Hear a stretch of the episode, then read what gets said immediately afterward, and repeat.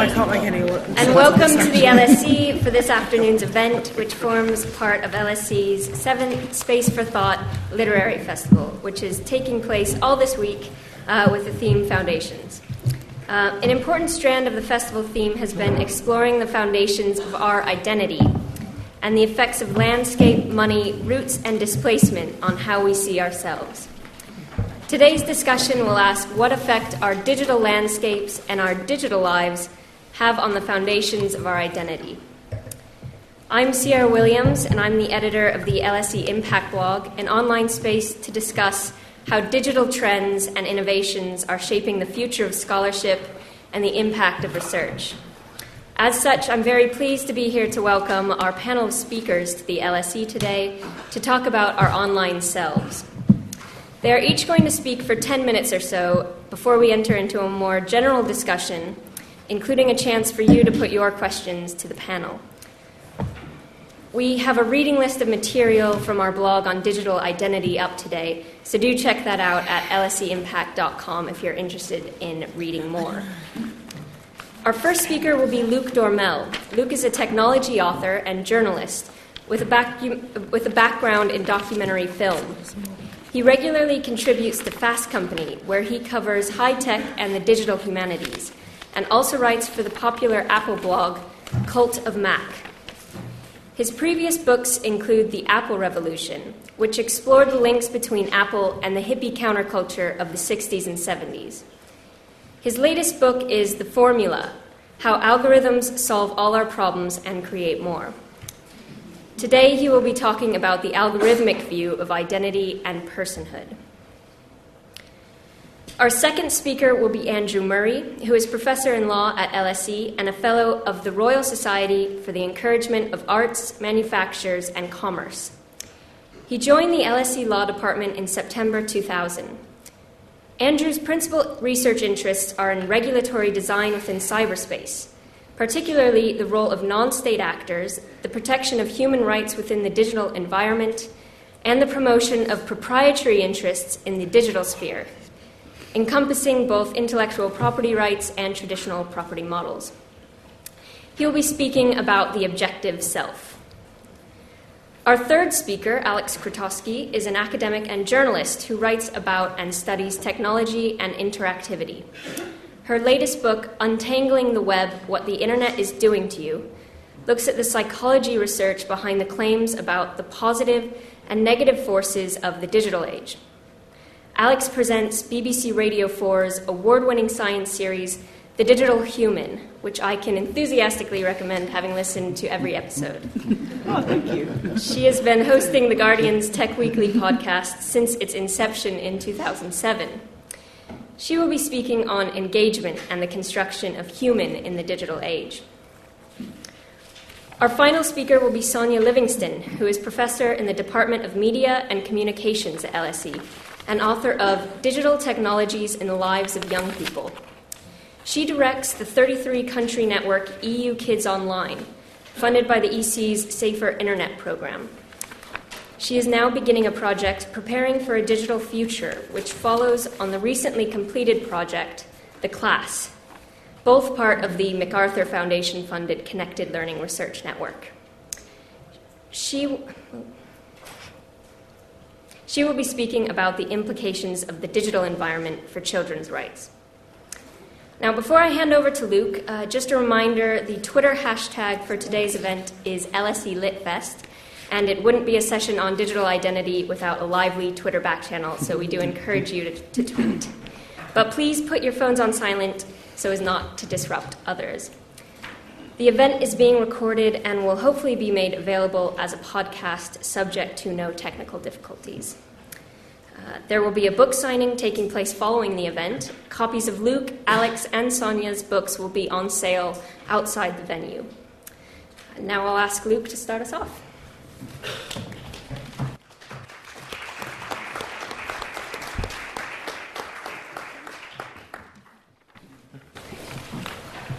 Thank you very much, everyone, for coming. I do appreciate you taking the time on a Saturday.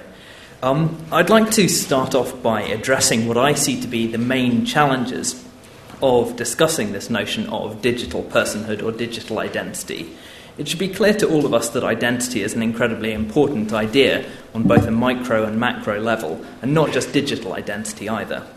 In politics, the self is the citizen who participates in democracy through voting and other political activities. In a market economy, the self is the optimizer of costs and benefits. In the legal system, the self is usually imagined as an agent responsible for his or her own behavior within society. The digital self is similarly fractured. One of the most interesting and important views of the self in the digital age was proposed by the psychoanalytical tech writer Sherry Turkle. Back in the mid 1990s, Turkle proposed the idea of thinking about the self as a series of windows that can be opened and closed as necessary, an acknowledgement of the fractured nature of identity. As Turkle cutely put it, who am we? She imagined, for instance, the CEO who runs a company during work hours, then goes home and is a mother and a wife and a daughter. All contexts are a true reflection of the self, but each provide a glimpse at a different self. Windows have become a powerful metaphor for thinking about the self as a multiple distributed system, Turkle writes. In the digital world, the windows become more literal windows that we shift between constantly. As Turkle noted, the self is no longer simply playing different roles in different settings at different times. The life practice of Windows is that of a decentered self that exists in many worlds, that plays many different roles at the same time. We might, for instance, cycle through multiple apps or programs which draw on different aspects of our lives. For example, switching between texting our child, using a smartwatch to check on the health of an older relative for whom we're the carer, and replying to a work email. Real life, Turkle suggests, might be just one more window. I'm not going to go too far down that route, although I think it's interesting to consider whether our identity is now more digital than physical. What I'm instead interested in is how much has changed in the years since. If Sherry Turkle was discussing this in 1995, then what's happened in the 20, year that's, in the 20 years that have followed? Well, technologically, everything has changed. Although digitality, to coin a rather clumsy phrase, isn't limited to the internet, the internet is a large part of what makes us digital. And to look at the numbers reveal how far we've come. In 1995, just 0.8% of the world's population was online. That's 44 million people, roughly the population of Argentina. Today, Facebook alone has a little under 1.4 billion monthly users, and a lot of what was hypothetical when Sherry Turkle was writing in the mid 1990s is uh, now a reality to today's digital natives, or people who have grown up with the internet all around them. Our digital identities today are also far more fractured than those that Turkle was writing about at a time when expressing yourself on a computer was limited to merely changing the background on your Mac or talking on an internet chat room. Just speaking about myself, I have an Instagram account, I have a Facebook account, a LinkedIn profile, a Twitter profile, various forum memberships, an Amazon profile, a Google profile, and plenty more, many of which I'm probably not aware of. I'm not. I'm not an online gamer, so I don't have alter egos in the same way that you might find with someone who spends their weekends playing on World of Warcraft or as a carjacker on Grand Theft Auto. But like most people, I'm aware that each of these profiles is an alter ego to some extent or other. As with our identities in the real world, much of the time these roles are shaped and limited by seemingly invisible factors based on what the service in question is designed to achieve. Think about the way that MySpace, which allowed users to express themselves fairly freely, gave way to the more structured Facebook, which curtailed a lot of that freedom in favour of giving us an easier user interface where everyone's profiles looked the same. When you set up a profile, your identity is limited by the questions that you're asked to fill in.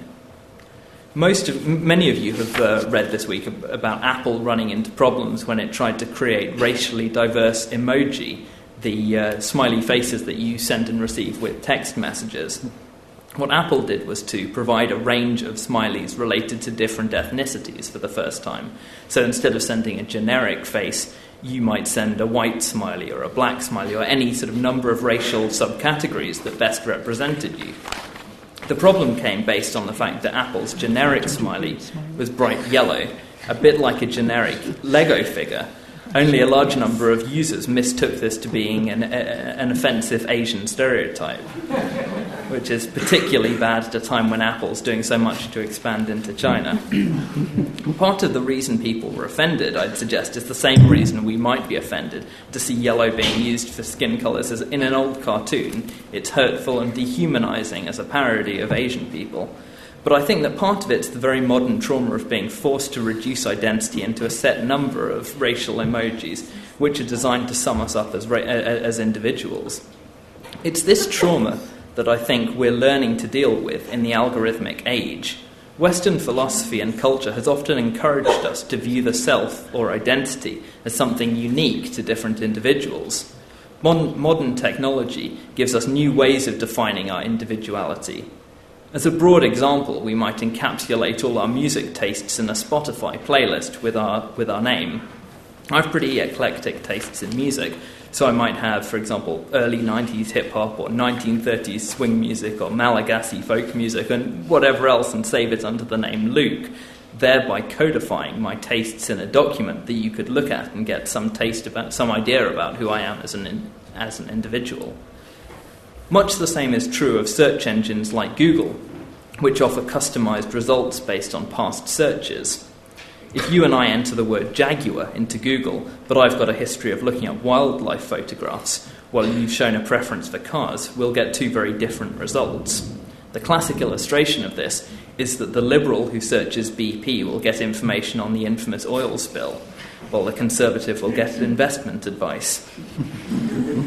Neither of these are necessarily wrong, in that both exist, but the results are tailored in a way that sort of flatters us as individuals.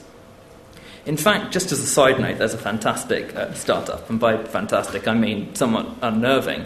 That's a, a, a, company which claims to be able to analyze your Twitter account to look at syntax and sentence structure and topics of uh, interest to you, and then uh, continue to post on your account after you die. And I, I, I, literally only mentioned it to bring up the amazing tagline, which is uh, When your heart stops beating, you'll keep tweeting.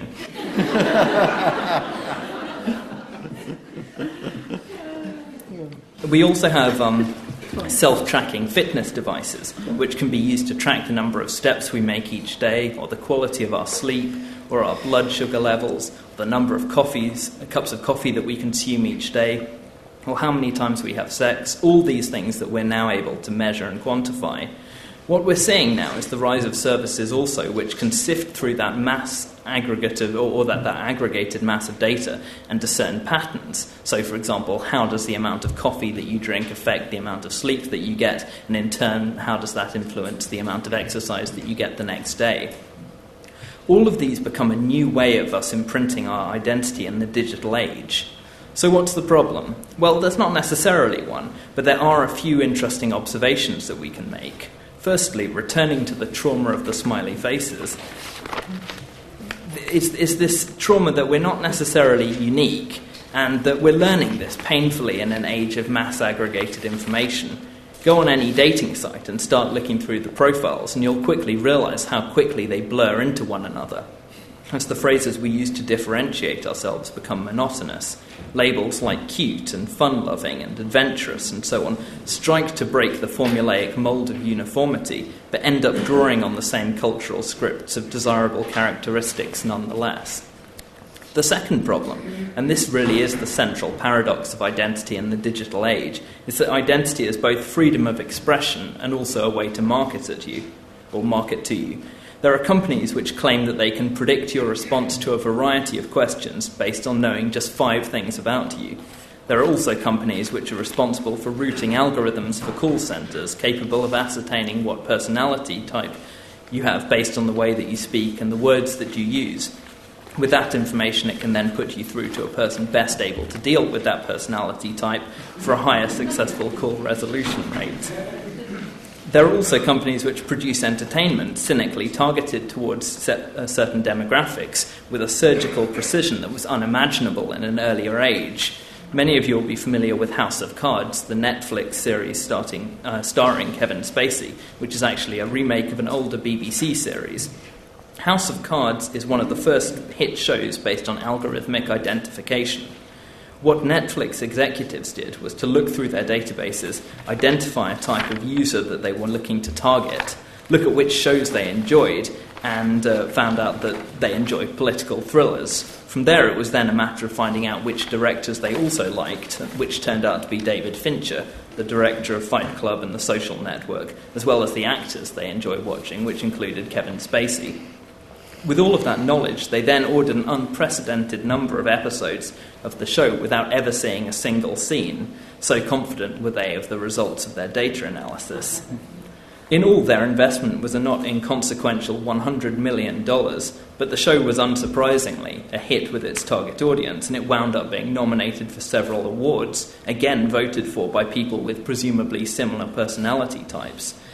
It took rival TV network HBO 25 years to get its first Emmy nomination, said one American TV critic. It took Netflix six months. As you can see, identity is big business in the age of the algorithm. Which brings me back to Sherry Turkle's ideas about windows and windowing, and one of the key differences between identity in years previous and identity today.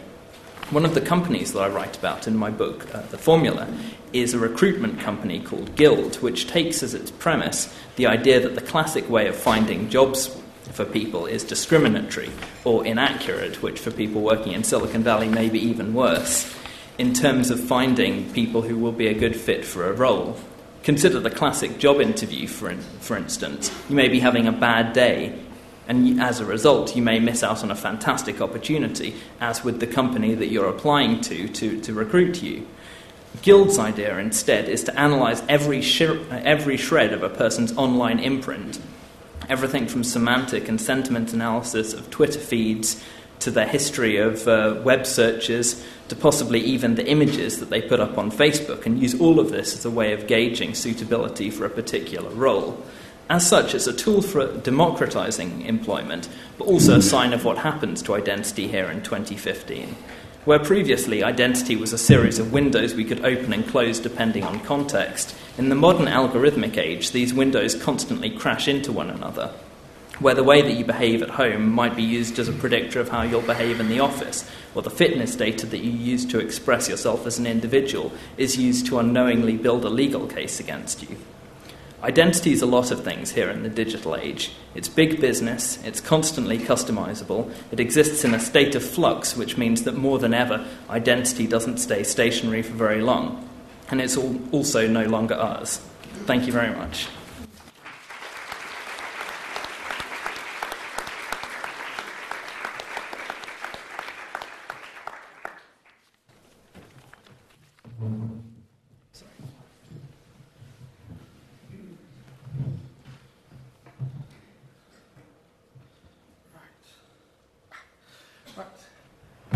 Good afternoon, everyone. Um, you may have noticed at the start there was a little bit of talk. Afterwards, you can buy Luke's book, you can buy Sonia's book, you can buy Aleks. You'll notice that nobody was offering to sell my book, which is a bit of a problem at a literary festival. It's because my book doesn't exist yet, but. Um, by next year, hopefully, you will be able to buy it. So this is this is the first piece of advertising. In essence, working on what Luke's just said there, I've picked you as a potential audience that will buy this when it comes out. So, make a note for 2016, the objective self. Um, right, I think partly the reason I, I, did this event last year, and I think partly the reason I've been invited back is that I'm the sort of comic relief, I'm the fun guy in between the serious bits. And last year I did a, a bit where I dressed up. This year I'm going to have a quiz. So, um, the first thing is a simple question for you all. See if anybody can get this. So, who won the 2014 Eurovision Song Contest? Conchita Wurst won the 2014 Eurovision Song Contest. And you got that simply because you worked with the information that's in your brain. Now, here's another question. If you want this time and you're connected to the network, because uh, I know getting a signal in here is really bad, if you want, you can use your smartphones to answer this one. Um, who won the 1972 Eurovision Song Contest? I wondered if somebody was going to shout out the answer straight away. it was ABBA. It wasn't ABBA. No, it was 74, I think. Who the ones did the, uh, the See, people are Bucks busily Bucks searching. Bucks Fizz? No, well, Bucks was 181. I don't know. I'm You're a decade out.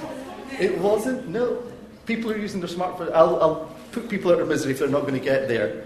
It's one of these ones you've never heard of, but the good thing is people are using their smartphones. It was a woman called Vicky Leandros who was represent. She's Greek, but was representing Luxembourg, and the song was called Après Toi. And the 1972 Eurovision Song Contest was held in Edinburgh 23 days after I was born. So now you can work out how old I am and where I'm from. Um, the important point about that there is that people did reach for their smartphones. And so the first thing I want to talk about is this idea of assisted decision making. So can get this to come out. So it's this kind of thing. So I hear someone's about to have a baby. This is big news, and I'd love to help. I can check traffic and find the best way to the hospital. Can't have dad getting stressed. When a new baby name comes to mind, I can take notes. And I can set up a reminder to pick up nappies on the way home. As for changing nappies, maybe on my next upgrade.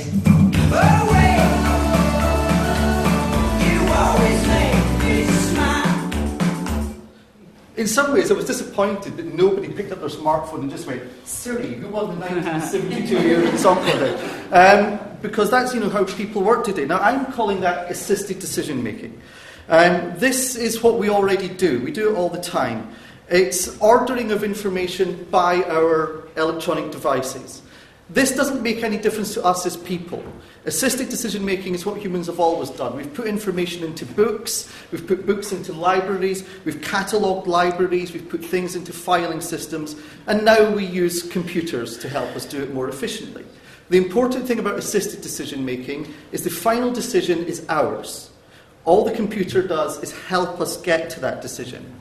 But we're actually moving on away from assisted decision making into other types. The first I call supplementary decision making, and this little ad gives a little bit of it. This is the iPhone 6. And this is the iPhone 6 Plus. They come with a thing called Health, so they can help you track a lot of stuff.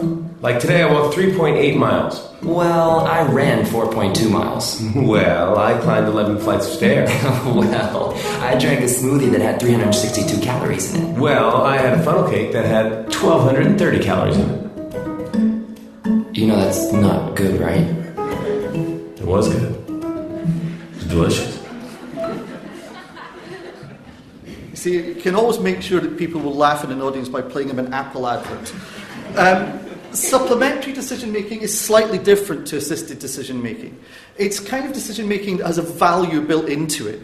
Rather than just giving us information and saying, do with it what you will, the information comes with a value judgment in it. So these health apps have particular values built into them in what they tell us to do. To have a certain number of steps, to eat a certain way, to do a certain amount of exercise. So now we're slightly being lectured by the technology. Our decision making is slightly different. It's not completely ours. We are still in control. And so at this stage, I'm not too worried about us losing control of our own decision making. But the next stage is where we do start to lose control, and that's autonomous decision making. And that's very near or around the corner. No more videos, I'm afraid. That's the video's done. Um, that's very near or around the corner. The most famous is autonomous cars. Um, these are some military vehicles. Also, of course, Google are famously working on theirs. These are very different to traditional robots or systems like industrial robots or simple um, electronic ordering of information. Now, what we're doing is we're requiring these systems to make decisions for us and to learn how to make decisions from us. And there are a number of these systems either in development or even in use. They respond to stimuli and then they take over our decision making process for us. This is what I call the objective self. We stop being the subjective person making our own decisions and we give control of decision making to someone else. In this case, it's a robot. So, a really good example of this from the real world, I don't know if you've heard of this, is something called Tinderbox. Tinderbox is an algorithmic bot which will automatically select Tinder matches for you. The bot uses Eigenface's algorithms to learn the facial structure of potential matches. It learns this from as few as 60 real world swipes that you do on Tinder to teach the system your preferences. Once it does this, it will automatically swipe right or left to select your potential matches based on your preferences. It's not dumb, it just doesn't swipe right to everything, it selects. So, what I'm thinking about is if we're now allowing a bot to select, and more importantly, to deselect, to remove from our options people we might want, um, our potential love matches based on facial profiling, what is the long term future for us as subjective decision makers? As a human race, are we going to give up much of our decision making to these bots? So, as we move from assisted through supplementary and then finally to autonomous decision making bots, we lose control of vital aspects of the decision making process. In so doing, we externalize decision making and move from subjective control over decision making to objective decision making, the objective self. So, in so doing this, we move away from the classic image of the subjective decision maker, Rodin's penseur or thinker, to decisions driven by algorithms. It's maybe thought of as the final reduction of informational data to binary code. Over the years, we've reduced music, photographs, video, art, design, and architecture, and getting a job to binary code. Now we're actually reducing humanity to binary. The final element of informational binary code is to reduce humanity to a binary decision making process. So, what's happening is we're moving to a world where the objective self is becoming more important and valuable. And that's partly, I think, what Luke's book is all about. That's a lot what Luke's book is all about. Externalized decisions are somehow seen as more accurate, more precise, and less variable than internalized or subjective decisions. Thus, computerization from the 1980s onwards has led to a computer says no environment. When we apply for a mortgage loan or benefit, it's the computer program, not the person, that owns the decision. This is the reason why, according to a recent study, 42% of people taking part admitted they're more likely to type their symptoms into Google rather than visiting their doctor. 27% relied entirely on Google for their diagnosis. This is despite the fact that in less than half of the cases, in fact 42%, they had self diagnosed themselves correctly, with the remaining 58% having over exaggerated their illness. We believe that machines are more accurate than fallible humans, but would we trust a doctor who got it wrong four times, who got it right four times in ten?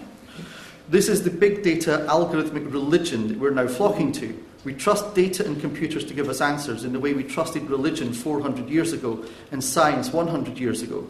This could be temporary, or it could signal a move in society from self determination to machine or bot determination, the so called objective self. Of course, we need to be clear about what we're giving up here. We're freely giving up that little bit of our personality and self determination, and importantly, our autonomy, to the providers of bots and intelligent agents. A number of these will be purveyors of online algorithmic solutions, so software companies. But today, as much as anything, a lot of them are actually built into our devices and into our in future clothes. So we have intelligent systems in cars, in training shoes that are all making little subtle changes to the way we behave. They're not making decisions for us yet. We're not at that point yet. But they are making little nudges in the direction we move. So we're seeding that little bit of us to all of these companies who, as Luke has already pointed out, are using this to then sell us products and to and otherwise categorize us. So what can we do about it? Well, to regain control, firstly requires us to acknowledge there is a problem and the scope of that problem. The first step to getting help is admitting that you have a problem. Next, we have to discuss our contribution to this. Luke is a journalist, so his job is to publicise the threat, which he's already doing very nicely. Uh, Sonia Livingstone, who you will hear later on, she is a social psychologist and her job is to evaluate the risks and the way we communicate, experience, and cognise our new environment. Aleks Krotoski, who you'll hear after me, is also a social psychologist and a journalist. So actually, with her, we don't need Luke or Sonia any longer. Thank you. Make me into a bot. uh, no, I, as you heard, I'm a lawyer, um, so I see three things that lawyers need to address. The first is our changing nature of relationship with personal privacy. The church of big data makes decisions about us based on disparate and minuscule pieces of information. Today, adverts are placed to us on the basis of which web pages we visit and who our online friends are. In future, it might be important decisions about whether or not we receive expensive medical treatment or whether to allow us to enter or leave a country. And these may be based not on our own direct actions, but upon the ripples of data that we leave behind as we move through the merged online offline world. Thus, regularly buying a McDonald's or taking the bus rather than walking may lead to NHS refusing us cancer treatment as we've um, refused to follow government diet and exercise advice. But what about incomplete data? I took the bus because I had a sore foot, and I bought McDonald's because my six year old is going through a faddy food phase. Lawyers have a role to play in ensuring digital judges judge us fairly by ensuring data is up to date, accurate, and not kept longer than is necessary. A revision of digital privacy is, I think, required. Secondly, we lawyers must ensure that the law protects our personality and outputs we must ensure the true us is represented to the world, not an avatar of us made up by the actions and activities carried out in our name by our intelligent agents. Finally, we must ensure our liberty and autonomy is protected. As others start to see us as externalized data, it's important that the law, as much as possible, seeks to ensure that our personality is visible and protected at all times, and that we, as individuals, have enough information and data to exercise our autonomy. Now, doing nothing is unfortunately not an option. Um, already, a number of semi autonomous uh, agents exist. I already told you about the, the one that would select your dates for you. Others include the name tag app that allows you to upload a picture of someone to their servers, which will then run facial recognition against photographs from social media, dating sites, and where available, government databases, such as the National Sex Offenders Register and any other criminal databases, and then return to your phone or wearable any link to the publicly available data on that person. The idea is to allow people to connect using their face as their name tag. Name tag currently will only profile those who join NameTag, but it's easy to imagine less scrupulous users of that technology.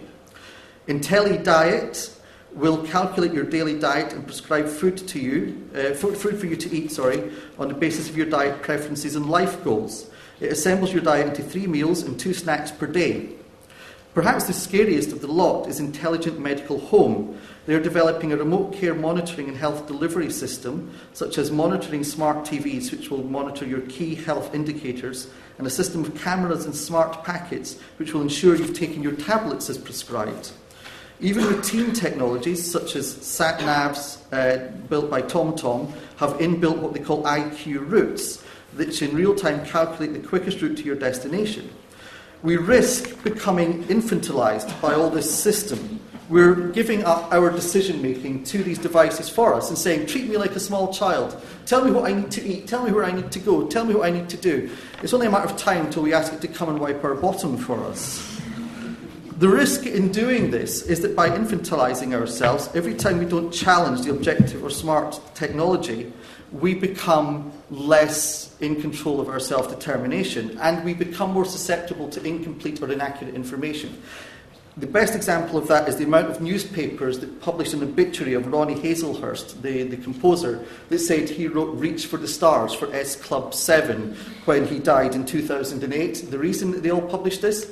It said so in Wikipedia. And the first thing I always tell my students is if you ever cite to me Wikipedia as a source in an essay, I fail you instantly because it is not a source. So, where does this leave us? Well, I'm going to leave you with a thought about how the future might change. One thing is to allow the devices to make decisions for us, and we can be part of some wonderful collective um, and in so doing, we maybe feel a greater connection to the other people around us, but we lose a little bit of our personality and individuality. The idea of the Borg, of course, with their electronics built into them, is just so crazy. You couldn't imagine people doing that in the real world. um, but there is another future. There's a future where we use the technology to do amazing things. And we do that already. I mean, I love Kindles, they're great. Um, they allow me to take a book anywhere I want, and I'm in control of it. And that's the key message for this, I think. And this is what the book is ultimately going to be about once it's all written. It's very important for us to retain our personality. And it's important, I think, for us to remain the objective self, sorry, the subjective self, rather than giving up and becoming the objective self. Okay, thank you.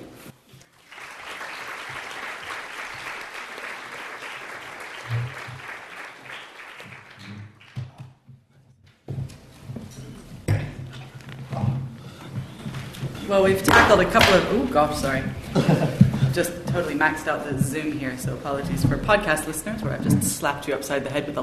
the uh, They can edit paper. it. Um, I'm really pleased that we've spoken about two things already that I think are fascinating in this debate. Um, the first is this idea about um, windows of the self, the multiplicity of identity, um, and touching on that, this, this idea between the online identity, which I'll discuss in a second, and the digital identity, which is a slightly different beast, um, and also this brilliant techno fundamentalism that I, this infantilism. I love that. I love this sort of this dystopian future in which we all just sort of say, "Ah, hail Google," um, which is something that I might talk about. Who knows? Um, now, however, being the techno fundamentalist that I am.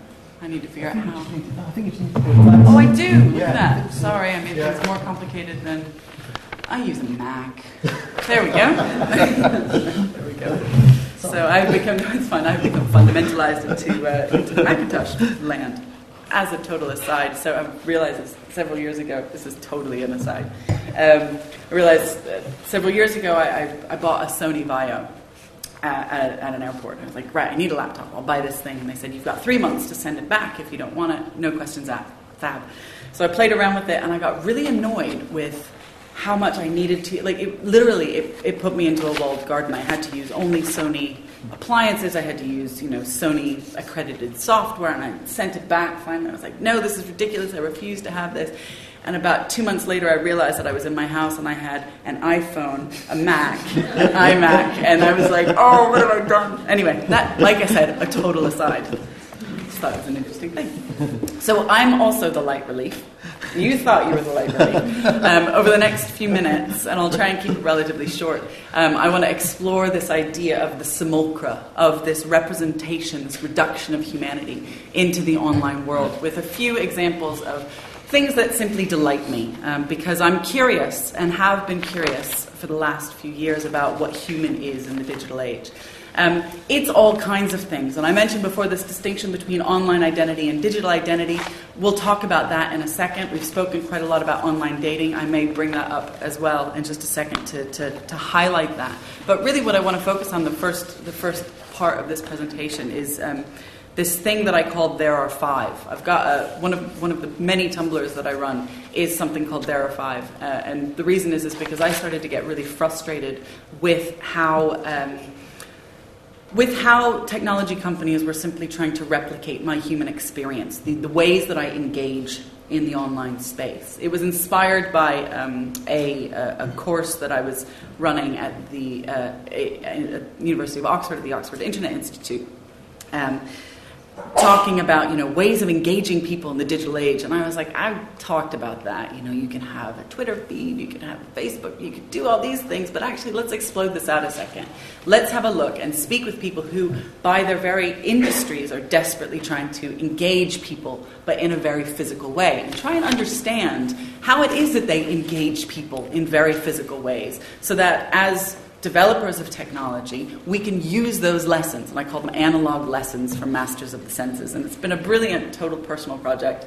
Um, I've had such a good time interviewing roller coaster designers about anticipation and you know, people who are timekeepers about our sense of time and all that kind of thing. But um, I've also interviewed people about. Um, about the way that we hear things, about the ways that we see things, and also about the ways that we touch things, or the ways that we smell things, the ways that think, the ways that we taste things as well. It's been an absolutely delightful project, and in that, in that experience of trying to understand people's engagement, their, their sort of human transference, those elements that the digital technologies cannot at present capture and reduce, I found some brilliant examples of ways that people have tried to capture and reduce our digital selves. So I just want to very quickly go through a couple of them um, because I'm very curious what you think, whether you think that we. Um, that this is something that we wish for in our world, and if in fact they've got it right.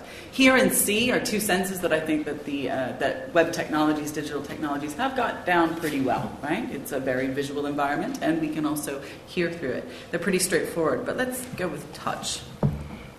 Can I do this? Can I do this? technology is hard, people, especially if you're not used to this. Whoa, this particular kind of operating system. All right. And we're going to go over to. Oh, in fact, and you were awesome and you loaded them all up for me, didn't you? Help. oh, brilliant. Okay, fantastic. So, um, I've covered some of this in. Oh, wow, this is snazzy. I've covered some of this in. Um, oh, heck. I should have done this before. In, uh, in one of the uh, radio programs that we did for the Digital Human on engagement, but this is one of my, my favorite examples. I'm on a mission for Mazda to meet real challenges. People who've made a big impact by doing things different.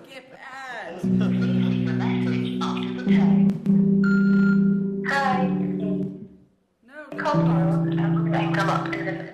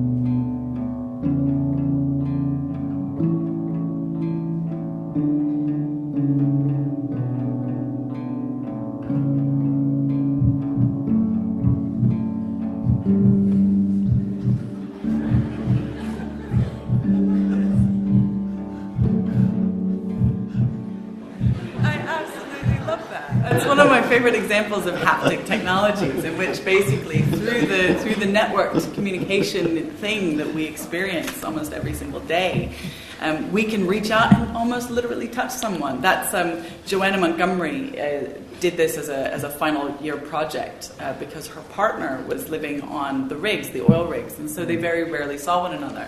And what you didn't kind of get from that experience is that not only does it light up to let you know that the person has laid down and is falling asleep on, on the pillow, but also that heartbeat that you had at the end is the heartbeat of, you know, you saw the ring. That's actually the heartbeat of their partner that sort of pumped through. It's not exactly pumped, but you know, it's sort of it's it, it thud thuds um, on the other person's pillow, and I just love that sort of that sense of touch, that sense of connectivity. Other haptic technologies. There's one that um, I remember hearing about years ago that I have not been able to track down since. Promise you, it existed. It wasn't just in my brain. Um, but things where you using a smartphone, you get um, sensations of people kissing or stroking faces as well. So we're starting to see really beautiful, fascinating um, aspects of this particular sense. But let's go. Let's go back to the slightly more surreal because that's quite fun.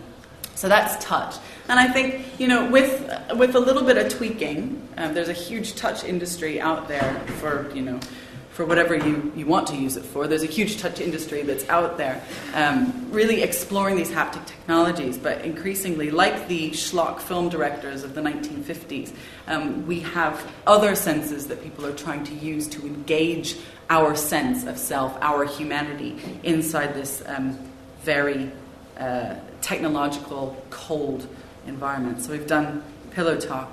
Um, this is a, this is something called a digital lollipop, which I think is utterly fascinating. Um, What if internet was a matter of taste? Nimesha Ranasinghe, a researcher from Sri Lanka, thinks it should be. He thought it was a pity that like taste and smell weren't part of the digital world. That's how he came up with the digital lollipop, a revolutionary invention that simulates taste. It works through electrodes that are linked to a computer and transmit minute variations in temperature and electric current. The taste buds instantly translate those stimuli into sweet, salt, bitter, or sour sensations, the four basic tastes. It's quite an achievement, especially as we still don't know exactly how taste mechanisms work. Oh, Nimesha's well. digital lollipop could help us overcome a sudden urge for sugar and with his team, he's looking at how to transmit more subtle flavors. One day, we could enjoy what the chef has just made in our favorite cooking show. Isn't that brilliant? I love that. Absolutely love it. It's so futuristic and cyborg and, you know, literally sticking electrodes to our tongues. And I'll show you it being used in just a second in quite an amusing way. Um, that's delightful. And actually, the inspiration for me for looking up the digital lollipop was um, I had an amazing opportunity, having spoken to, of all people, it was the most brilliant conference I've ever spoken at. It was a room full of roller coaster and amusement park designers. It was so cool. And I came in there like, what can we do about digital technology in our amusement parks? And I was like, why? why do you want to use digital technologies to engage and immerse people? You already do it really, really, really, really well. Um, and I was invited afterwards to speak with a group of people who are at the University of Reading. They're, they're not actually part of the food sciences group, they're a private company. And they're called a taste computer. And what this taste computer does is there's a panel here, there's a panel in New Jersey, and there's a panel in, I believe, Singapore. And I think they're opening up one in Shanghai very soon. And it's, a, it's literally, it's like a jury. It's 12 people sitting around a table with, you know, tomatoes or um, chocolate biscuits or whatever, and they are amongst themselves reducing the experience of taste, this phenomenological experience of taste, into things that they can tick off. Now, obviously, this you know this this tomato tastes meaty. It tastes um, it tastes green, but in a savory sense, not in a, a light and airy sense. So they're actually using words to reduce all of our our um, our taste sensations. And as was mentioned in that particular video, scientists have no idea how taste happens. So hey, let's just throw let's do, let's just try, right? Maybe the technologists can figure it out for us, right? So the next thing that I want to talk about, the next one that I want to show, um, is this is brilliant. I love this. Honestly, I get so excited about this stuff. It's hilarious. Um, this is just one of my favorite things ever. Food is inseparable from the history of mankind. And now, 2013, introducing a whole new approach to food tasting and savoring food with your nose.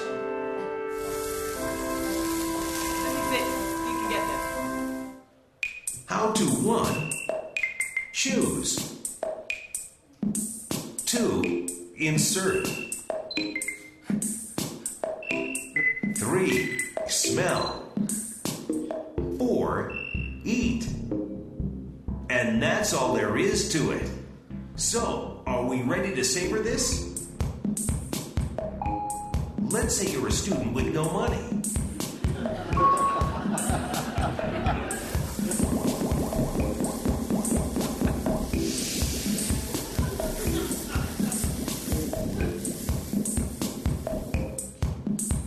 All you need is some white rice, and your stomach will feel satisfied.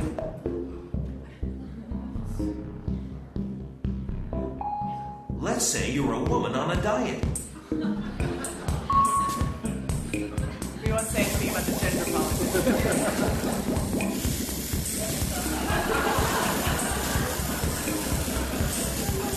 Obviously, calories are not an issue when you're dining at Hana Yakiniku.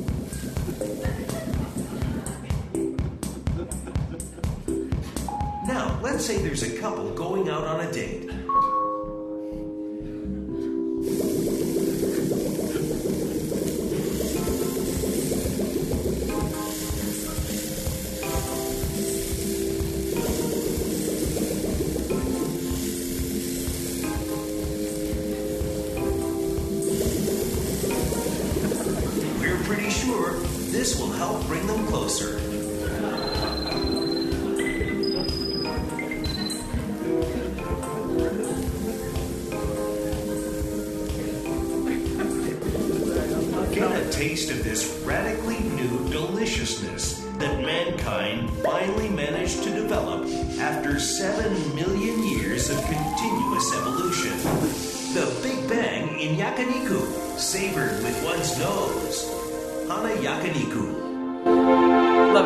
Absolutely. So that's called Scentee, and it is available. Um, others, other th- others that I have not been able to get a hold of is Oscar Mayer um, released a, uh, a bacon-smelling app I have, I have actually tried to get a hold of it, and they've said it was just a prototype, and I'm like, yeah, come on, show me. I want to actually smell this thing, but they they refused to give it to me. So um, perhaps because I'll bring it to places like this and say they couldn't possibly do such things. Um, finally, uh, what I want to do is just show you those last two that are in situ, because obviously they're they're they're you know those are those are promo videos so you have no idea. It sounds to me like they have actually managed to, to reduce humanity into something that squirts the smell of beef tongue and you know something that, that you stick in your a digital lollipop that can that can taste these things. But let's for example let's just try these two. So this is a lovely vid from the gadget man from channel 4 While our main courses are extruded, there's just time for an amuse bouche. This is going to simulate a taste. Doesn't You just very have to put your tongue in here. And it will, it will electronically simulate a taste because, you know, it's very tedious getting taste from food. The digital lollipop has two silver probes which attach to the tongue to simulate sweet and sour taste receptors. That's sour. And then while you're doing it, yeah, too sour. It is pretty sour. Now this is going to release an aroma, which coupled with this is going to just take our I tell you what, this, noses off. this is a, a dieter's dream. It sure beats eating. Yeah. this, I have to say, I rather like. You like? This is This is actually rather tasting lemon. Ah. And what were you getting from this? Toilet duck. I'm still hungry. Well, that's what thin air will do to you. Now, the mains. So, there you go. Um, delightful things, delightful ways in which people are trying to get us to, um, basically, delightful ways in which people are trying to um, reduce our humanity, create a simulacrum of, of our humanity in the digital environment. Um, there are, of course, others. Oh gosh, that's not what I wanted. There we go. Yes, using using technology is fun. Um, there are, of course, other aspects of no, those are great fun, right? They're really fascinating, and it is super, super interesting to try and reduce those aspects. But you know, my dog Edwin can also taste and smell and hear. What are those aspects of, of us that technology is attempting um, to to create? And in fact, we've heard a couple of examples already um, from the two previous speakers. One of the, when I was doing the research for the book, um, Untangling the Web, I had an amazing opportunity to look through a huge variety of different themes uh, and look at a, a vast array of the psychology research about what was, what is different now to our lives after the web and internet technology has, has arrived. And, you know, from before, there's a huge raft of psychology research that stretches back to the late 1800s all the way to now. And uh, internet research really only started in the psychology field. The earliest that I could ever find, and Sonia, perhaps you can, you can sort of keep me, you can steer me straight, is 1985, looking at group dynamics, a study on group dynamics.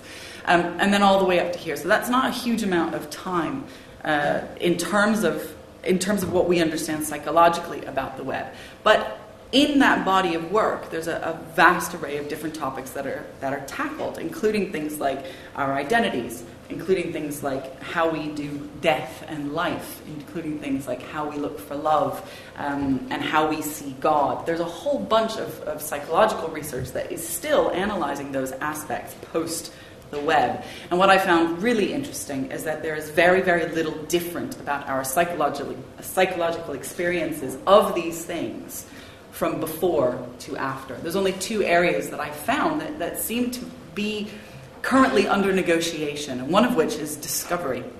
And discovery is kind of, it's typified now by Google, but I mentioned online dating because online dating is another type of discovery. And you know, your your your Tinder bot, which I think sounds absolutely hilarious, is a good example of an algorithm which you were speaking about, uh, of an algorithm that basically helps to identify um, what the, the technology believes will be a good match for us. Somebody described online dating to me in my research um, as having five cereal boxes delivered to your door, and you just you just decide which one you want, and then you can send the rest of them back. And that that aspect of search and discovery for that particular element, so for, for online love, is something that seems to have evolved, and something that we are es- essentially prone to because we don't know the algorithms, we don't know the decision making by the technologists about how and why those five cereal boxes have arrived at our door. Similarly, Google. Google's a kind of canonical example. The other element that I found that was particularly interesting is, is related to connection and specifically related to identity. I have a, a bit of a, a, drum that I beat regularly about the, the fact that privacy, our concept of privacy, is actually identical to what it used to be. It's just we practice it in different ways it is more closely related to identity because ultimately privacy as Danah Boyd has, has defined it is when you put your when you put information into a source that you trust that ends up somewhere else somewhere that you didn't expect that information to end up and that's when you have your breach of privacy at present, we put our trusted information into technologies that we frankly have absolutely no business putting our trust into. Why should we expect a social network like Facebook to keep it to itself when, as we've heard already, um, their primary uh, their primary focus, their primary primary intention is to make cold hard cash. And so, sure, our photos are going to end up elsewhere. Sure, our identity uh, markers are going to end up elsewhere. But this particular aspect of connection, this particular aspect of identity and privacy that I think has evolved and that we are still negotiating is the permanence of identity. It's, it's this it's the, the inability for the identity to fade away or to disappear altogether. It's a very hot topic, of course, with things like the right to be forgotten or the right to be delisted, which are, which are sort of in the headlines at the moment. But it's this aspect that if you stick my name into Google, what you're going to find is a whole bunch of stuff that represents me throughout a very long period of time. But what you're going to think, as somebody who doesn't know me, that that is exactly who I am right then and there. You're not going to think about the context in which that information was posted, whether it's from myself or whether it's from other people. You're just going to say, brilliant, that's what I need. That's the Wikipedia entry. That's therefore why uh, S Club 7, the song, was, was posted by, by by this person who the composer who did not actually create it. So that aspect of connection for both of those elements, for search and for, for search and discovery and connection, rather than applying a digital technology solution to these things, which we, we have seen through the taste and the smell apps, they don't quite get it in the touch. They don't quite get it right completely because they are not able to make that subjective um, decision about what should or should not uh, be included. We should actually have conversations amongst ourselves as human beings about what it is that we wish to have up or we wish to represent ourselves. A good example is, of course, the uh, is the recruiter who uh, looks at your CV and then goes and Googles you and discovers that you, you know, ten years ago, though perhaps she or he doesn't realize this, but you know, there's photographs of you vomiting profusely at a pub that your mate thought would be a hilarious thing to. I saw this on a plane once, and I just thought, are you actually going to post those about your mate? But anyway, they did post that about, and, and there you go. Ten years later, you're deemed inappropriate for that position, even though that was you at a particular period in time. I'm rounding up here because I recognize that my earlier comedy um, comedy tropes um, took a bit longer than I had hoped because I don't know how to use technology clearly. But I want to briefly talk about the distinction between digital and online identity, which is which is something I mentioned at the at the outset, and I'll summarize thus. Digital identity answers the question Are we sure that X is Y? It's very much the feature that is used behind the scenes to develop these algorithms, that is used to develop the sense of who we are for the companies. It's the, the boxes that you fill in on Facebook about your relationship status. Um, it's, the, it's your search history that you have on Google. Is this person actually who they say they are? It's the password that you use to get into your bank, right? Online identity is something that's slightly different, and I think that this distinction is very important because what we have here is a namespace collision. Two different industries using uh, the same term for uh, something that is, in fact, very different. The, the digital identity is part of the computer science development community, the online identity is part of our experience. And I recognize this as a psychologist. We think of I, Y, consists of A, B, and C. There are aspects of me that are not X or Y, there are aspects of me that are completely separate. And those things are not able to be captured by the technology. Um, ultimately, it is a question of agency because behind the scenes, we don't actually know who it is that's creating these decisions about um, what should be captured in our Facebook identities and therefore what should be sold, or um, what particular elements of our, of our Tinder um, decision making should actually be fed back to us. And that's something that we need to have conversations about as human beings rather than slapping uh, a digital solution onto that.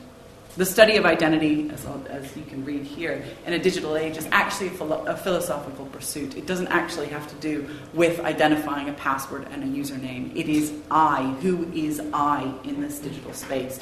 Is it the fact that you know we can cuddle up with our loved one and feel close to them because of a ring that we wear on our finger and something that we stick into our pillow or a, a device that we stick on our tongue? Um, all of the people who are involved in the construction of this I, from myself, who is the actor, who is the subjective self, and those corporations who occupy the online space, who are actually trying to reduce us to create these simulacra. We have to work together Rather, if we don't, then the self, the, the, the, identification of I, will not actually be accurately represented online, and we ourselves offline will feel cheated. Uh, and it, it ultimately is for the benefit of all. Thank you very much.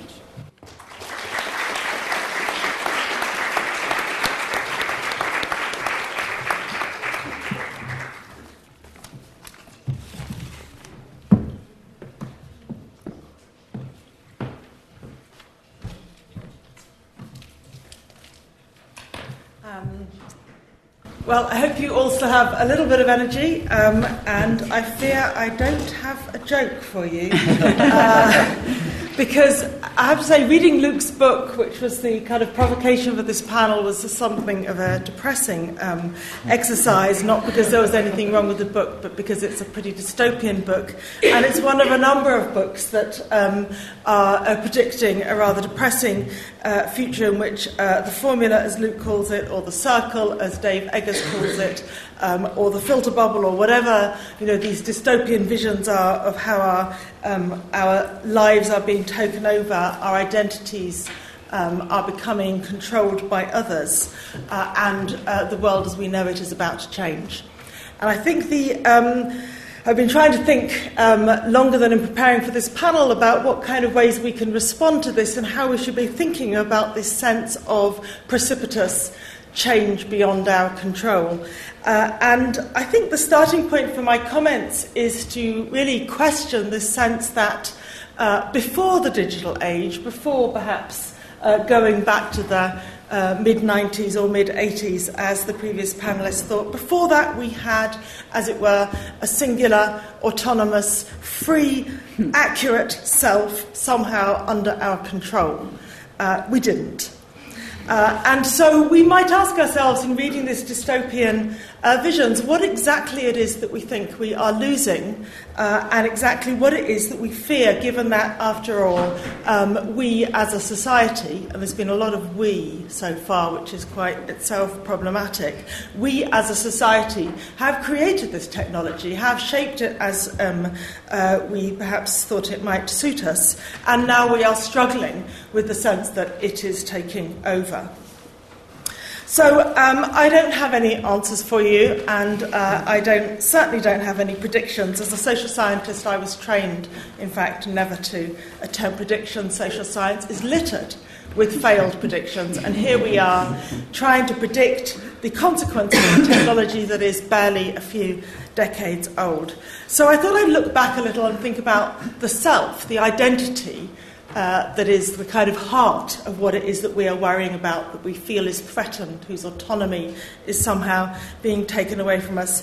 And um, I, I, I, won't give you the history of social science writings about identity, uh, except to say in brief, social scientists for 100 years or more have not been thinking of identity as something that is autonomous, simply located within uh, each individual material body, um, and uh, entirely uh, lived under the control of that individual. So there are a whole set of places we can look uh, to kind of question and destabilize uh, any assumption of an essentialist conception of self. So some will remember in this audience the 60s and 70s, where the politics of identity and contestations over identity in terms of uh, gender, ethnicity, or class were strong, disruptive, and um, on the one hand exciting and for many very scary. It's not when Facebook starts to wonder whether it should provide two genders or perhaps 70 genders, as I'm told it now does, or whether when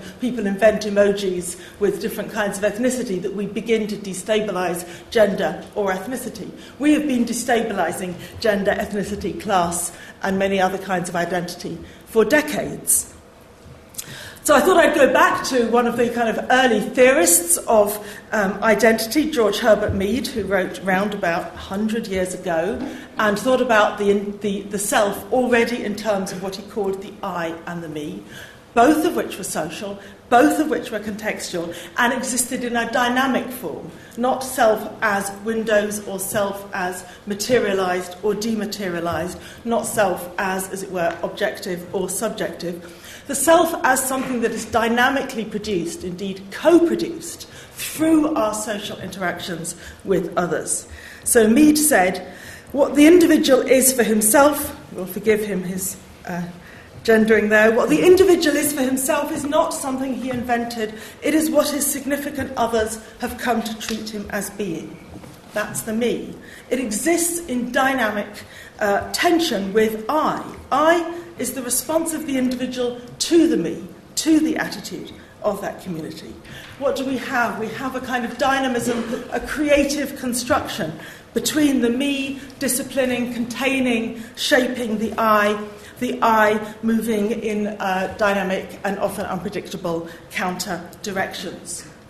We could see that me and I and that tension and that kind of socio cultural shaping now as absolutely including the digital and the community that is shaping us and that we are part of and we also shape is indeed partly, increasingly perhaps, online.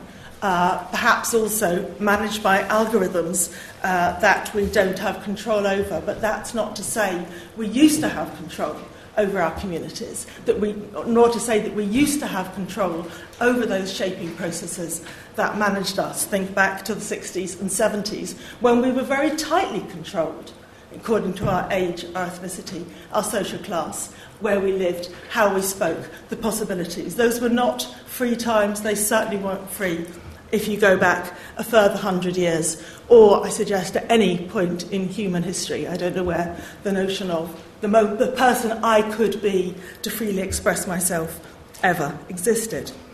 So we've always had different kinds of tensions between I and me, between self and society, between uh, social and competing conceptions of who we are and who we might be. And now we have the digital kind of entering into that. Yes, in ways beyond our control, often, but also in ways that we create. So I'm kind of intrigued, and there would be lots of ways in which one could look at how conceptions of the self um, and the individual self, especially, have emerged over time. But we have to acknowledge that there is a kind of tension between the outrage that I feel on reading Luke's book, the outrage I feel on reading The Circle, on feeling that the digital is taking control and taking something away, and the sense that I never had it in the first place. And I don't have an answer to reconciling that, but I'm intrigued at the outrage that somehow we have all come to conceive, we, we in the West, in the democratic, privileged, um, um, world, perhaps have come to conceive of ourselves as individuals with autonomous, self determining rights over our privacy, over our information, in a way that I suggest um, we probably never did have uh, and are now indeed outsourcing to the digital in ways we don't understand. So the outrage is kind of curious. Um, given the theory and given the um, realities of uh, inequality and history, and yet the reality that, that sense of outrage and that sense of rights and that sense of something being lost and taken away is absolutely lived. And I want to switch from my um, uh, view of the self over uh, decades, if not centuries, to this morning. This morning, um, I was explaining to Aleks I was wearing a pair of jeans because I was doing some field work with kids in a digital media learning centre. And I was watching them learning digital animation, and I thought, whoa, here are going to be the digital natives. I'm going to learn about digital animation. And it was a Mac world, of course, because everyone was very uh, with it. And these were young teens, uh, and they turned up on the Saturday morning to learn digital animation. They were enthusiastic, they were keen. I couldn't describe to you the kind of, or maybe I'll try briefly, the, the kind of frustrated morning I had in listening to conversations like, hang on, where's my file gone? Where did you save it? Did you save it on the cloud? No, did you save it on that computer? Hang on a sec. Which version were you looking for? Can you move it here? Why isn't this opening? Why is this taking so long to load? I've forgotten the password. Miss, what's the password? On and on. After an hour and a half, I thought, oh, these people need to get organised. No. Um, so there's something puzzling um, the digital natives are not zooming ahead, understanding this world. Um, people are still very uh, materially located, struggling to come to terms with the sense of things changing. Um, as, as um, uh, panelists have been um, talking about. And yet they are choosing this. They are choosing to spend their Saturday morning struggling with something quite frustrating and something quite difficult. We are choosing to put our information on Facebook, some of us, not all of us, some are leaving. Um, we are, um, and we need to ask kind of, we need to find a way to respect that choice. And the other thing that I see young people doing, because I spend a lot of time watching them, is the, the kind of effort to deal with the confusion, the effort to understand, which is really quite significant. There's a, there's a hesitation, and I think um, we all share it, when we press upload or post or yes to the terms and conditions or um, uh, yes to please spread forward, do whatever. There's a desire for it, um, there's a struggle to understand it, and there's an anxiety about it. And I think that kind of sense of more individualized choice, more um, enthusiastic and yet worried uh, sense of wanting to participate in a more digitalized community, yet uncertainty about how. So I don't see young people as um, savvy and I don't see them as trusting. I don't actually agree with. Um, uh, Andrew, that people go online, discover their symptoms, and know what they've got. Actually, I think they're very anxious in that process. They're rather un- distrusting uh, in searching for the information, and they kind of know they don't know, but they don't know how else to uh, find out. And the reason they don't go to their GP is no one can get an appointment with their GP anymore in this country. The offline world is still there, there's still buildings on streets, and it's as unequal, problematic, and inaccessible to us as it always was. The other thing, just one last thing I see um, when spending time with young people is that they kind of want this world. They do spend their Saturday mornings trying to learn about it. They are confused and anxious and yet desirous. And at the same time, they are also making efforts to disconnect. And I think we are all variously kind of wising up and beginning to think where is the moment when I'm going to pull back? Where is the moment when, yes, I'll put these pictures on Facebook, but I know that's not who I am. I know that's only part of who I am. I know that's part of the game. There is also the other me, if you like, the one who, I don't know, goes for a walk or writes a poem or plays a football game or um, calls the mother. I don't know. There are lots of other things we do that are not online. It would be a bizarre world, and it will be a bizarre world if those conducting and collecting the uh, algorithmic indicators uh, think that that is exactly everything about who we are. And if they're going to build a business model on it, then good luck to them. But uh, I wouldn't trust it myself. And that's where I want to um, end my remarks, really. Um, what I'm trying to say is that there are people living offline and online, navigating a different boundary, wanting something, because after all, before we all walked around with our smartphones like this, we walked around bored in our heads. I asked my students last week to spend a day without media, uh, and it nearly killed them, and most of them actually couldn't manage it. Um, and uh, they all posted uh, what was it like. I didn't manage it either, let's, let's be honest.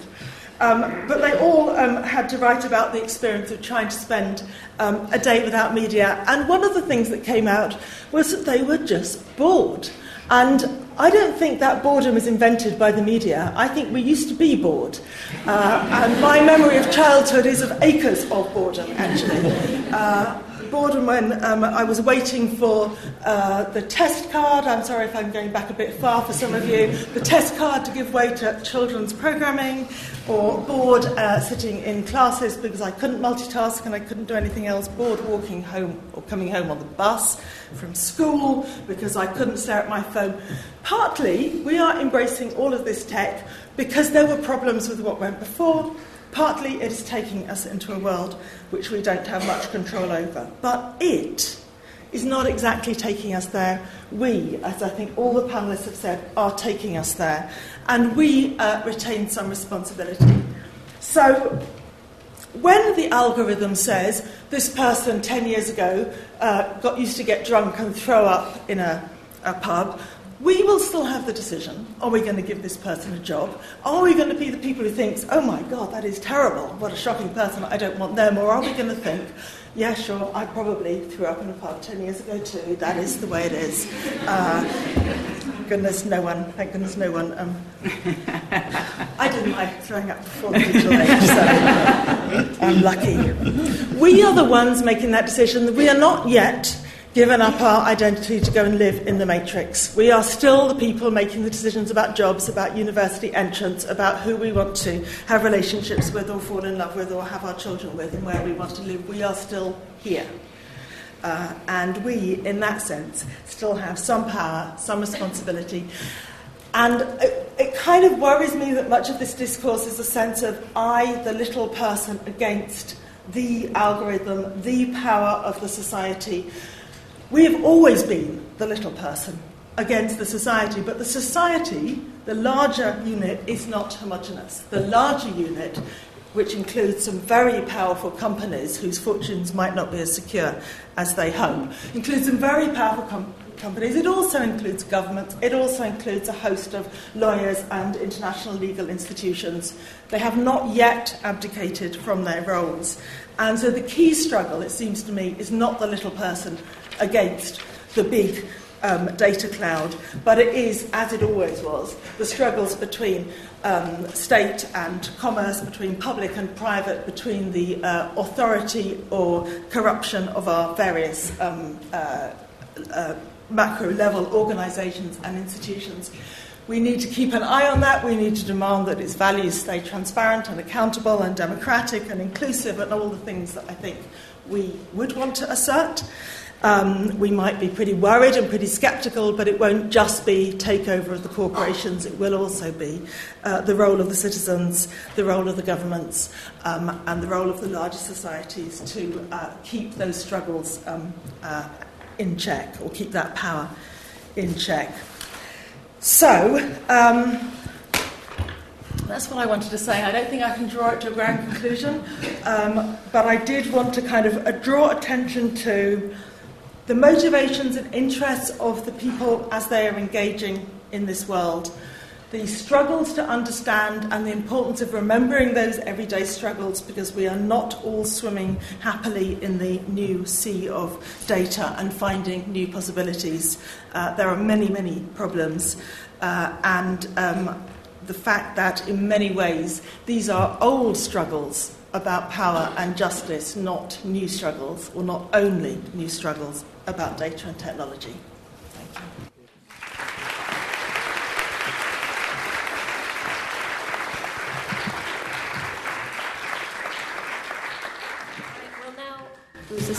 We'll now open the floor to questions from the audience. Uh, if you can let us know your name and affiliation and wait for the stewards to come along with the microphone.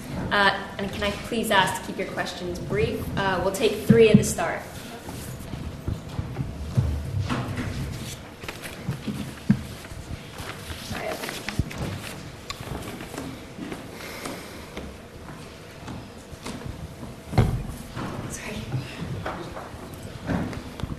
Hi, folks. I'm Keith MacDonald. I work at LSE in the Department of International Development. Um, thanks for a very entertaining panel. My question's about privacy. Um, I used to work on the history of privacy in the 17th century, where you get your first sort of mass integration from manuscript to print. And I find that privacy seems to form as a reaction to these new forms of public. And so, in the last 20 years, when we've had the first sort of major paradigm shift since then, from print to screen, I wonder if you think that a similar process is happening, that privacy in the new age is again starting to form in new ways from the new adaptation of the public sphere. Great. And is there a question? Thank you. Um, Val Stevenson from The Pavement, which is a magazine for rough sleepers. Um, I was very interested in the, um, the idea of people who have an, a digital identity which they have no role in forming. I mean, most of the discussion has been about people who are, well, were basically digital natives. We have at least had some contribution towards the personality which appears online. Would you like to address the people who, for instance, um, have data collected about them, which they may not actually want to have collected about them? And then one more.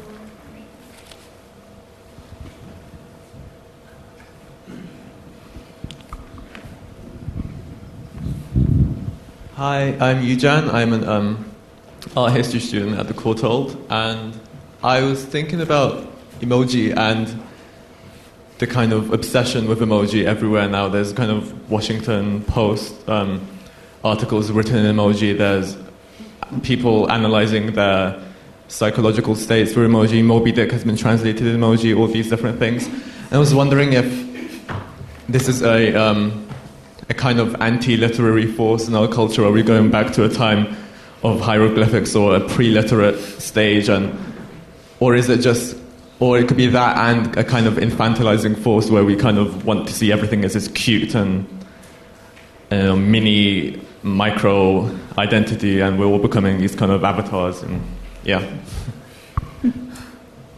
Great. So we've got uh, privacy. Does someone want to kick off that? And then um, data collection as well. Such a great question. So many good questions. I will start with privacy, which is what I call it. Sorry. Twenty years, twenty years living here, and it still hasn't been beaten out of me. Um, it's all right. It's all right, Sonia. That's for later. Um, I, I, I'm, I'd be really interested to find out more about the, the manuscript to print elements. I think that's super, super interesting. And I think part of that has to do with something that we're experiencing now, which is in many ways this sort of pervasiveness, this idea of new publics becoming um, sort of emerging out of, in the McLuhan sense, of you know people being able to sort of look back and see um, where they have been and on a kind of widespread scale. And this aspect of going to the widespread, I think, is uh, is touches on something that Sonia uh, mentioned that I wanted to to raise. Um, it's this. It's the idea that the widespread nature of the information that's out there. Um, this this has been part of what has already existed with humanity, with the me, with the us, with the we, with the I. Right? It, we are expressing ourselves via this technology in a in a sort of in, a, in what pers- what feels to be a very unfettered way because we have lots and lots of different ways in which to express ourselves. Not everybody has a pause before they hit post or upload or whatever. Some people just go, eh. and I've done that myself, you know, in the past. But I think what's really interesting psychologically and, and sociologically is that because of the the glut of information that's out there, we are able to see processes that previously were hidden because there is so much that's out there. So a lot of the, the, the, psychological research has had you know, decades and decades about identity and decades and decades about community and the formations of both. Um, not everybody has been party to that research and to that information, but suddenly they're seeing communities of practice emerging when, in fact, people are saying, hold on a second, don't you need to be in a physical space together, gathering together in a, in a you know, bricks and mortar for community to happen. But in fact, we're starting to see all of that. Um, in terms of identity expression and uh, identity development, people are, are seeing the development of identity. They're seeing identity markers that perhaps would have just not been recorded in the past because they were spoken or they you know they, they happened as you passed somebody walking down the street costume you know walking down the street i can if I was a if I was a fortune teller, I'd be able to make assumptions about you that would be able to you know that I'd be able to then tell you what your future is. But in the past, perhaps I can. in the past, this would have gone unnoticed. It would have been the domain of the fortune teller, and now suddenly, the identity markers are present and pervasive, and that I think is the is the the issue when it comes to privacy. It's we aren't we aren't filtering in an adequate enough way. We're not forgetting in an adequate enough way, and it's out there and it's constant. So I think it, it, it would be really interesting to, to find out more about what it is that you found as a historian looking at that time. I don't know if anybody else wants to. Can I um, come to the point um, about data collection beyond our control? Um, because I think that's um, a really significant question, a really interesting um, potential concern, and I do hope that um, the lawyer on my right and others have got a, a solution in a minute. But um, I, I, I, just want to kind of retain the sense of um, material uh, individuals living on real streets, as it were. Um, we could say that the history of data collection about us has been going on since the history of modernity. We have been gradually improving our bureaucracies, our administration, our data records keeping, and it has always, in one sense, been kind of beyond our control many would say that much of that data collection has been to society's benefit. It's been how we have managed to understand processes of demography or epidemiology or planning and so forth. So, what really bothers us about the t- sense the day that data is being collected beyond our control I think, is three things. One is it is identified to us in a unique way. It's not, as it were, just statistics, though often identity was collected before in ways we now would consider unethical or illegal. Um, one is that that data might be wrong. Um, and I think we could probably be pretty confident that it has often been and will always be partially wrong and we won't know which parts are wrong. And the, the third, and the, the, the, most interesting to me, is that the decisions that follow from that data touch us at certain points, which might be the moments when we are vulnerable or the moments when we can't um, uh, seek redress.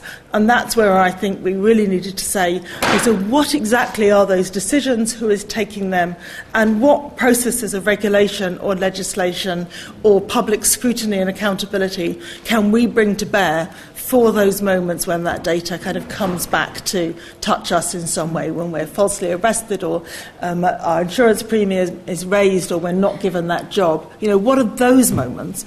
And then what are the protections that as a society we can put in place rather than, as it were, saying there's too much data and we shouldn't be collecting this data because it has you know, has always had its, its, benefits. And it's a long history. We're not going to stop that. So, what do we want to change there? What do we want to control?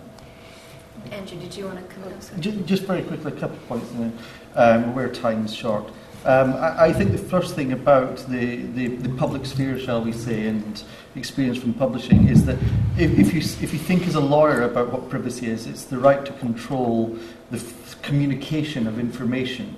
And, and as you say correctly, when you have technologies that suddenly make a change in their methods of communication, it throws up big questions in terms of what privacy are. So the big debates in, in the legal system include print, include in particular CCTV in the 1980s and 1990s, and now include the digital. So it's very important.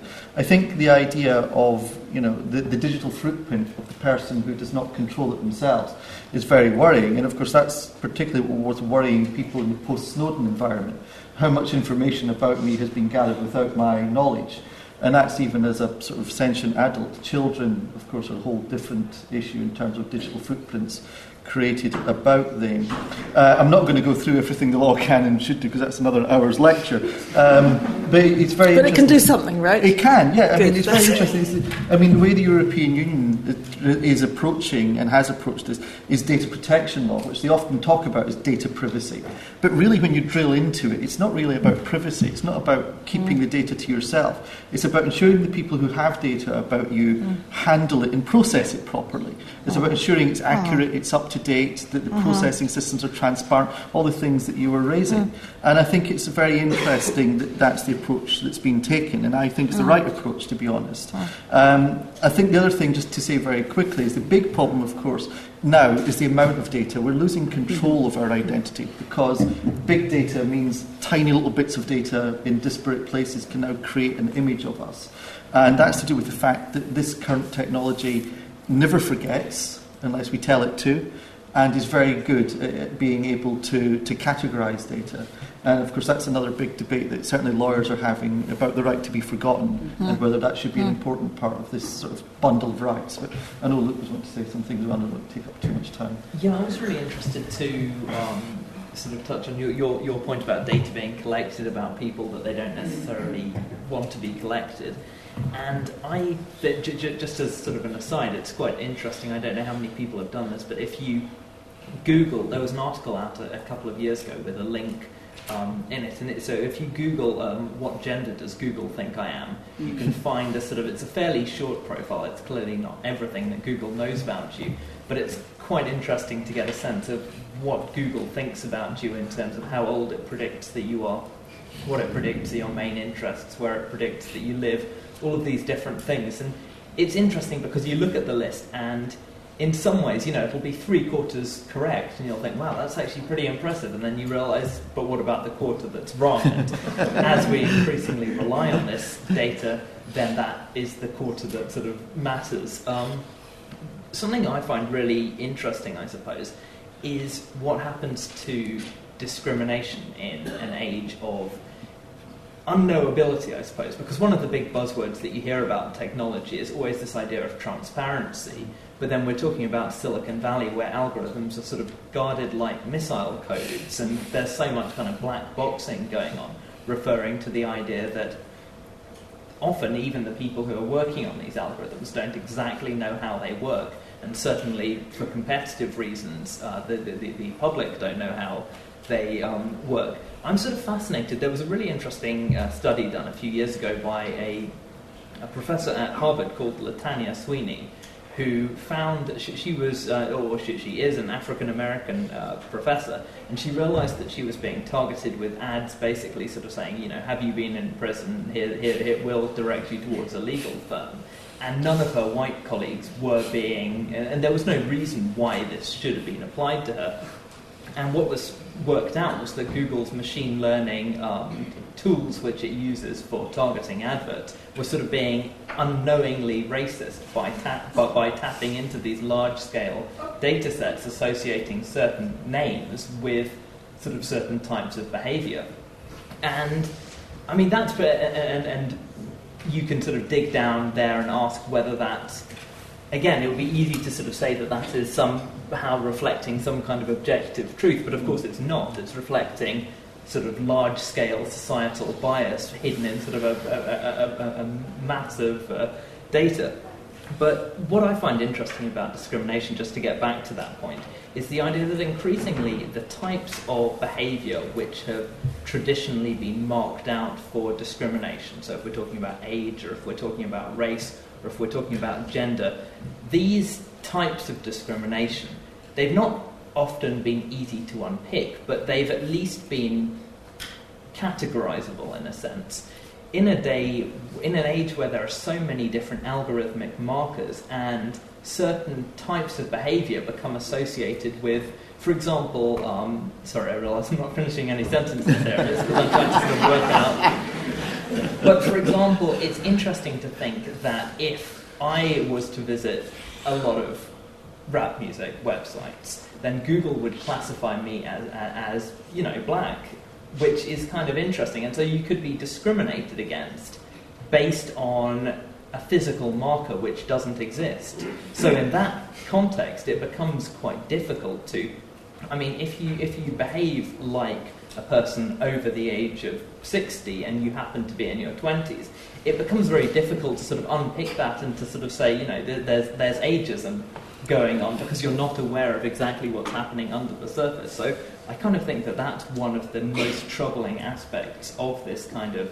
It's not necessarily data. It, it, it, it's data being collected about us, but it's also sort of the, the algorithmic um, filtering of this information, which I But can we Sorry. come back to who is going to discriminate? I mean, the algorithm might say you're black or white or whatever, but who is going to do the discriminating? Because at that point, it's an institution with resources and power that my hope is the lawyers will have some purchase over. But I think that we've constantly. I mean, it's interesting if you go back and you read people's responses to photography in the late 1800s. There was this belief that photography was superior to other forms of art because there was an objectivity to it. Because how could you possibly, uh, how could you possibly, how could a photograph possibly not be objective? And of course, we realise now in an age of Photoshop or in an age of documentary film where we know that shooting someone from a certain angle tells us something different from shooting it at a different angle, that photography is in no way objective. But I still think we're so enthralled of algorithms that often people are in a position where if, if, if a computer is suggesting a certain thing to them, they're not necessarily going to have the knowledge, they're not going to be in the position to say, actually, I disagree that this decision is. You know, if you look at mortgages, I recently applied for a mortgage, and there was clearly no one human who at any point was making the final decision. They were relying on a series of codi- codified steps. And when those codified steps do predate the digital age, but I think that they have become increasing, increasingly relied upon. Right, well, I think we're going to have to wrap it up there. I'm afraid we're out of time. But thank you so much to our speakers uh, for a fascinating discussion. Um,